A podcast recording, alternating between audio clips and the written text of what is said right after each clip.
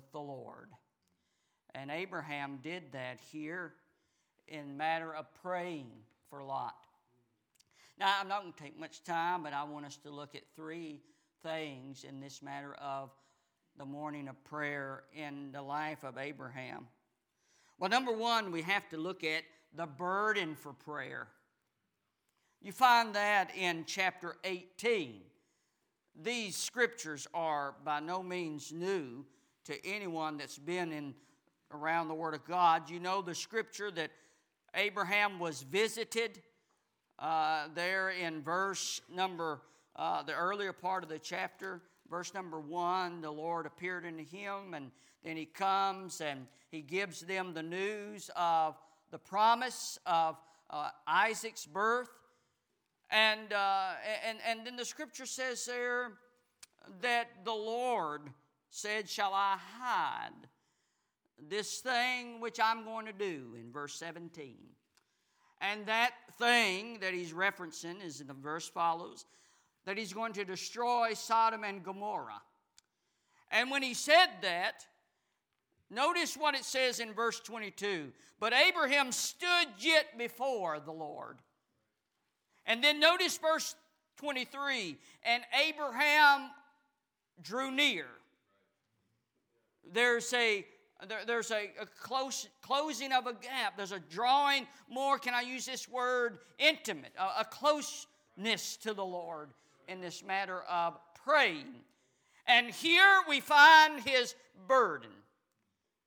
As he stands yet before the Lord, in, in verse twenty-two, he, he says, Abraham stood yet before the Lord. Just moments ago, he has been encouraged. He has been uplifted.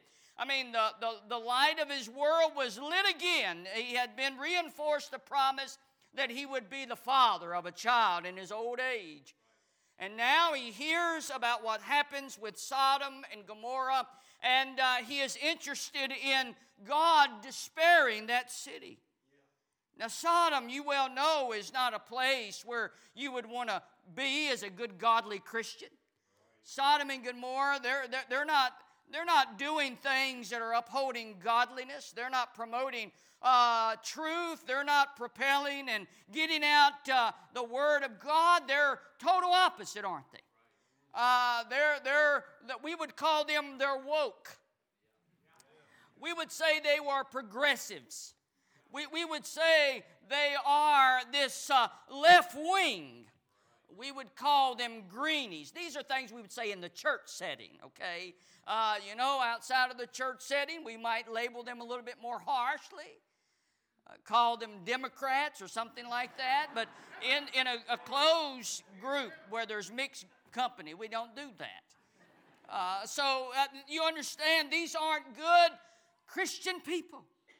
But God, we find that Abraham is very burdened. And we find that he stands yet before the Lord. You know, in order to have a burden, a burden is just not something that you can just pick up. A yoke is, a work is, but a burden is something different. You know, a burden must be inspired by numerous things, but let me say uh, just a few. Number one, a, version, a, a burden must come from a, a look, a steadfast look. The biblical word is a vision. Abraham realized what was going to happen, and we, we see that, that that vision for what he saw could happen drew a burden in his soul. Jeremiah said it this way, mine eye affecteth my heart. Uh, you find a, ver, a, a, a vision inspiring a burden. Somewhat in the life of Moses when Pharaoh's daughter was, was there bathing and the ark came and Moses was in the ark. The Word of God says in verse six of chapter two of Exodus, she saw the child, she had compassion. Matthew nine and verse thirty-six, talking of Jesus, but when he saw the multitude, he was moved with compassion. Now, there's no doubt that Sodom disturbed Abraham. And there's no doubt that the way that Lot lived bothered Abraham. But I'm telling you that God saw, uh, Abraham saw what was going on, and he looked and he saw the vision. He had a vision, and that vision inspired a burden. Abraham's not bickering. No, instead of bickering about the sins of Sodom, he's burdened about the state of Sodom. I'll tell you something tonight, God never moved in a miraculous way for the positive because we bickered long enough. God never brought revival because we bickered long enough. God never uh, drew that one out of sin because we complained tremendously. But I tell you what God has done, beloved. God's looked down and saw a mother, a wife, a husband, a child, a group of people at the house of God. God saw a young teenager. God saw a, a, a widow. God saw some of his children that had a burden for the state of someone, or a burden for the state of a nation, a burden for the state of his people. And they begin to pray, and they begin to beseech God, and they begin to call upon God. I'm telling you, that vision, that vision is what inspired his burden. I tell you, unfortunately, we live in a world today, a society today, we all we have all types of visions. We have visions that inspire our Our, our thirst for wealth. We have visions that motivate our, our, our search for education. We have visions that motivate us uh, to reach a certain status.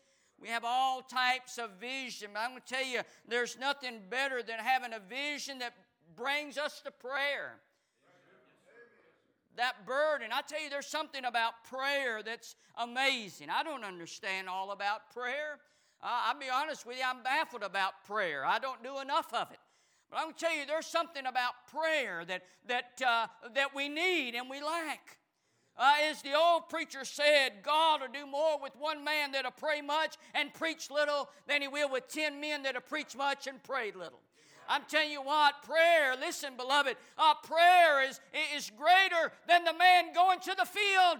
The man can take the gospel to the nation, but God can take uh, the gospel to the soul. I tell you, you may can't go, but you can pray. You may can't preach, but you can pray. You may can't give, but you can pray. You may can't work, but you can pray. And we find him being burdened in this matter of prayer. We see not only a look, but we see a steadfast love. Abraham had some affection, some love for Lot. Even though Lot hadn't been an encouragement to Abraham, matter of fact, he'd been more of a hindrance than he had been a help. The blessings that overflowed in Abraham's life blessed Lot, and it was those blessings that caused contention and caused the separation. And here Lot hadn't done anything that was been a positive for Abraham, but yet he had a love for him that caused him to pray. A burden. But not only we see a burden in praying, but we see a begging in praying. In verse twenty-three through the end of that chapter, number eighteen, very familiar event in the life of Abraham, is God says to Abraham, I, I'm not going to do this without telling Abraham. And then Abraham begins to talk to the Lord. He begins, Lord, if you find fifty righteous, will you destroy the city? And uh, the Lord said he wouldn't. And he goes from fifty. And you know the events from fifty to forty down till he gets to, to verse, uh, to that number of ten. It's important to note that God didn't say if Abraham found the righteous. He said, but if I find the righteous. Because you can't fool God.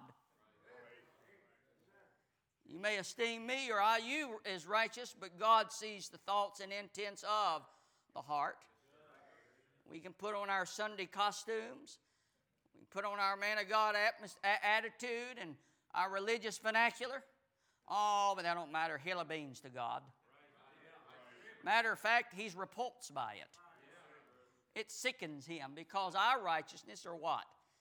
Filthy rags before him because, beloved, we have no righteousness. Even when I try to do right, I can't do it. Uh, but he says, if I find them, I'll do it. And, and here he begins to beg God, that continual coming, that continual beseeching. It is important to note that God didn't stop answering, but most Abraham stopped asking. I, I don't know. I, I don't want to read into the scriptures, but I wonder if Abraham should get God just for my sake. Just for my sake. I don't want to step that far, but I'll say this, that God kept answering as Abraham kept asking. The Lord illustrates that in, in his earthly ministry when he talks about that woman over there with her in Luke eighteen, her continual coming. Her continual coming. She just kept coming. She just kept coming. She just kept coming. Now our modern day word is nagging. Know if you want to use that in that context, but you get it. I've got three children, and the youngest will be a teenager this coming month. So, but when they were a lot younger, the boy, the persistence was different. I miss those days of that type of persistence. The now persistence is not as enjoyable, but nonetheless, they were persistent. I mean, just wouldn't give up. We say it this way: just wouldn't take no for an answer. I mean, they wanted that quarter piece of bubble gum in that machine, and I tell you, that was the world to them. They couldn't go another step further unless they had it. And uh, ours never did, and I'm honest. Uh, since we're on live, live stream, I'm honest here. Ours never did get in the floor and throw a fit. But, boy, they wanted it that bad. And I, I'm saying that's what the Lord is referencing when he says her continual coming. She can't live without it. She's not going to take no, my dear friend, for an answer. I, I like what this, this statement is. Listen to this. When we pray, we do not overcome God's reluctance, but we lay hold of God's highest willingness. We're not holding God from doing something he doesn't want to do, like we would give that quarter to that child for the bubble gum. Just because he pestered, I don't want to do it, but I want to give it. Oh, no, that's not what we do when we pray. I, I'm telling you, my dear friend, when we pray, we, we, we get down where we just can't go, and we say, God, I need it, and we beg and we plead. We beg and we plead. That's what we find Abraham doing. That's what we find Abraham. He's prostrate before the Lord, if you will, not, not physically but figuratively. Uh, not physically, but uh, emotionally. He's stirred in his soul, and he begs and he pleads that God would do something. God would do something. Unfortunately, today in which we live, we, we don't we don't really, our character, we don't really want to beg for anything. Why do we need to beg? We can go find it on Amazon. Why do we need to beg? We can go Google it. We can go YouTube. We don't, hey, listen, we don't have to beg. We got all of these amenities. I tell you, we need less of the amenities, less things in our hand, and more things in our heart. I tell you, we need something in our soul that we say, God, we cannot go on without it. We cannot consist without it. I'm going to tell you, dear friend, that's what Abraham was doing. He was pleading. He was pleading and begging. You know, the Word of God says that about a man named Job. There was a man in the land of Uz. It says this about his children. When his children would go out and, and uh, Job would pray for them. And listen what it says. Thus did Job continually. Continually. He just beseeched God earnestly. He beseeched God faithfully. He beseech God continue. You follow the scriptures, you'll find great events came from people that not just asked a few times, but they had a fervency in their prayer. Sure, God saved with just a help, Lord. And sure, God moved when he said, save me. I understand that, but I'm talking about the heart. It was a heart of begging and pleading for God, not just a flippant prayer, not just one out of obligation. I'll, I'll pray for revival because we're having a meeting next week. I'll pray for someone to be saved because it's missions month. Oh, no. It's a begging in our praying. But let me conclude with seeing the blessings from his prayer. We find here that Sodom sinned greatly, and uh, the Lord sends in chapter nineteen the angels to Lot's house. And uh, notice what he says, but God remembered Abraham. And uh, by Abraham's praying, Lot was saved. We find in Psalms one oh six, it talks about Israel and their rebellion, and how they rebelled against the Lord while Abraham was on the top of the mount. In that verse twenty-three, it says that, therefore he said, this is God, that he would destroy them, Israel, had not Moses, his chosen, stood before him in the breach to turn away his wrath, lest he should destroy them. The blessing that Israel received is because Moses stood in the place between them and destruction. In the midst between them and doom, Moses prayed and the Lord spared them. Yeah, right. The blessings didn't come on Moses per se, but it came on the nation of Israel. And in this context, the blessing didn't come on Abraham per se, but it came upon Lot. And here in our text verse, Abraham gets up early in the morning into that place where he stood before the Lord. Notice what it says in verse twenty-eight.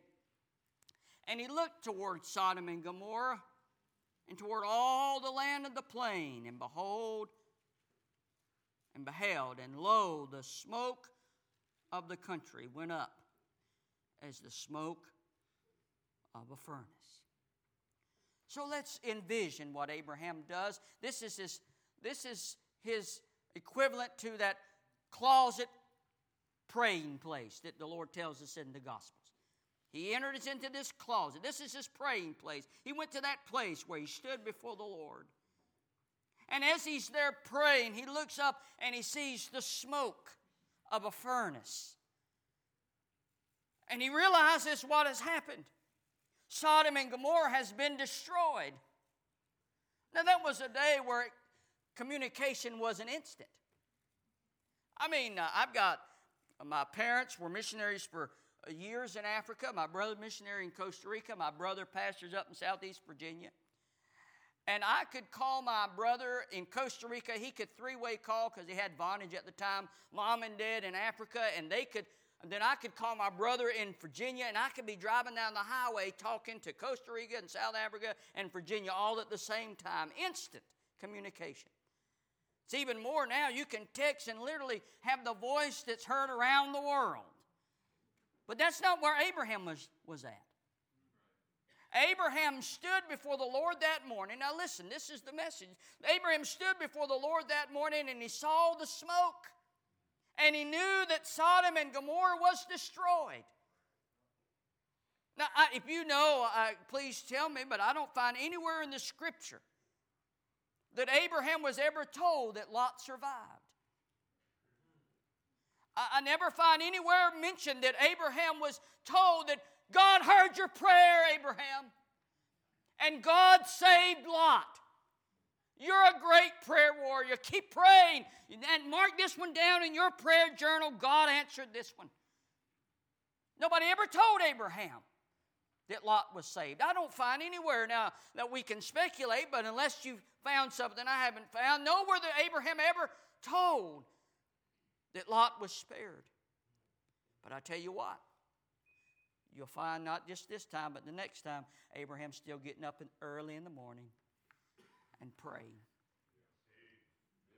Even though in his mind he could have thought, God didn't answer that one. I wish he would have, but he didn't. Tell you what, if God ain't going to answer that prayer, I mean, I was really burdened. I mean, I was really, I mean, he went from fifty to ten. If God's not going to answer that one, then forget it all. I, it just doesn't seem like he cares about my prayer. I'm saying Abraham kept praying. even though he did not know. Now let's flip the coin. Here Lot is down there in Sodom and Gomorrah. And the angels come and says, I'm going to destroy the, the country. And he says this, I can't do this while you're here. You know why he couldn't do that while he was there? Because he had an uncle praying for him. You know why he got saved? Because he had an uncle praying for him. I want to ask you this. There's nowhere in the Scripture that Lot ever knew that his uncle was praying for him. When Lot was salvaged, he didn't, nobody came and said, I tell you what, Lot, you would have been destroyed, but you had an uncle that was praying for you. You had somebody that cared. Somebody that was concerned. And that's why you're here today, because somebody prayed for you. He didn't know that. And I'm going to tell you this morning, this evening, there's two types of people that's here this morning, this evening, if I can get my time right. We got Abraham's here that you're praying. And you're praying, and sometimes it don't seem like God hears. Sometimes it don't seem like God answers. Can I encourage you to keep praying? Don't give up. Don't stop. Uh, don't lack in fervency. Ask God to give you renewed fervency. Ask God to give you a stir. And I'm telling you this evening, what God will do with a church that will pray, what God will do with a family that will pray, what God will do in the lives of individuals, what someone that will pray. I, I'm saddened in my own life, and I'm saddened when I look at modern day Christianity, that it seems like we got all the resources, we've got all of the amenities, we've got all of the, the information available. If we want to study a scripture, we can look it up all over the world. If we want to learn about something, we can get all types of aids. I'm telling you, my dear friend, that's done nothing but, that, but buried us. It's buried us. All this information has squeezed the vein of a communication between us and God. I'm going to tell you, what we need is not what we can get from a book. What we need is not what we can get from a seminar. What we need is not what we can get from a preacher. What we need is what we can get from God. And we only can get that when we pray. When we pray. When we pray. And I'm afraid there may be some Lots here this evening. You don't know it. But the reason you're here tonight, because somebody's praying for you. You've got a grandfather that's praying for you, and you're here tonight because he prayed. A spouse, a church member, a Sunday school teacher. We could list numerous people that could be praying. They're praying for you. Some of the church kids here tonight, you may not want to be here, but you're here because there's a mama praying for you. I'll close with my personal illustration. My middle brother, he's the He was the most rebellious. Now, the baby, I'm the baby. The baby's usually best, and that applied in our home. But my middle brother, he, he gave the most trouble. And he'd tell you that if he was here. And uh, Mom and Dad really weren't strict. They were, they were consistent, though. They were consistent, and they prayed. My middle brother, he worked up the up the road at a gas station, and he wasn't about fifteen. Back in those days, I know that's not a long time ago, but things changed so quickly. I told my brother the other day, we're becoming archaic before our time. We shouldn't be looked as dinosaurs in your forties and fifties. But theologically, and the way we worship things, are getting old-fashioned, quick. They're aging quick.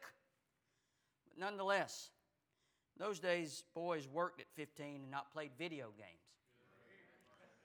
I knew I was going somewhere with that, and I got it back around. So he worked up the road and at a little gas station and up there, you know, getting devilment.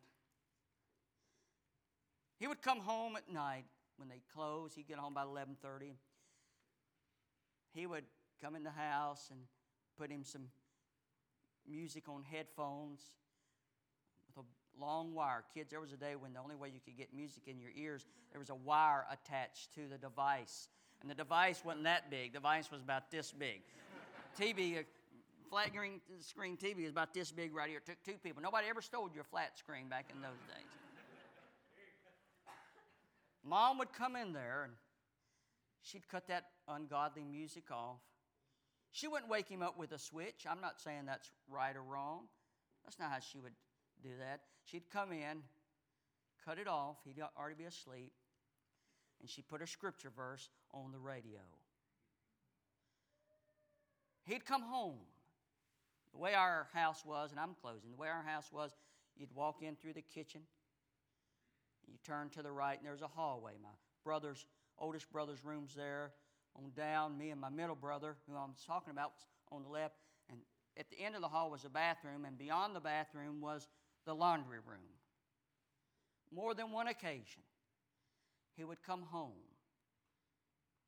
hear someone crying in that laundry room. He'd listen. And Mom would be crying out his name to God. She wasn't beating him with a stick. She wasn't threatening to kick him out of the house. I'm not saying one way's the best way or the only way. But I tell you what she'd do.